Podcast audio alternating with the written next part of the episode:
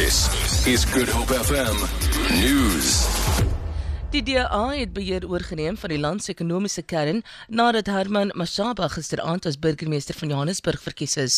Kevin Wax van die DA is as hoofsoof verkies en Vasco da Gama ook van die DA as spreker.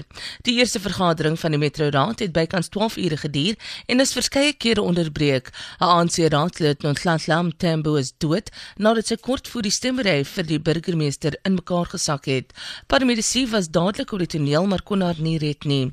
Die DA DA het vroeër ook beheer oorgeneem van die Tshwane en Nelson Mandela Bay metropole.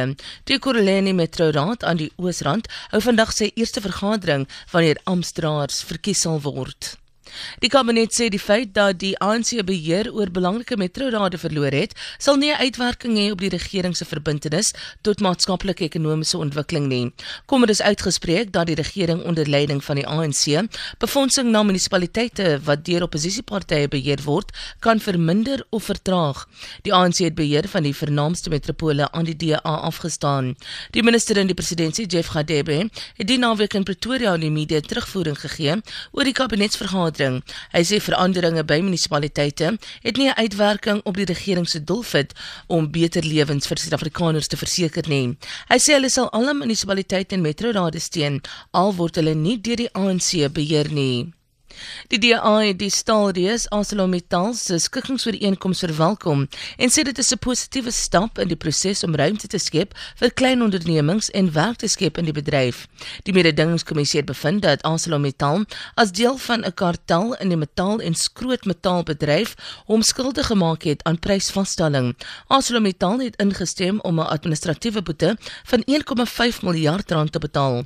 Dit is die grootste boete ooit aan 'n Suid-Afrikaanse maatskappy vir onmededingende praktyke. Die maatskappy moet die boete in 5 paemente van minstens 300 miljoen rand elk betaal. Die ANC in die Weskaap sê hy gaan nie kommentaar lewer oor kwessies wat met die geskorste leier Marius Fransman se toekoms verband hou nie.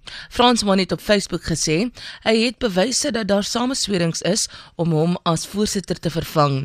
Hy is vroeër vanjaar gevra om die pos tydelik te ontruim hangende ondersoek teen hom oor beweringe van seksuele teistering.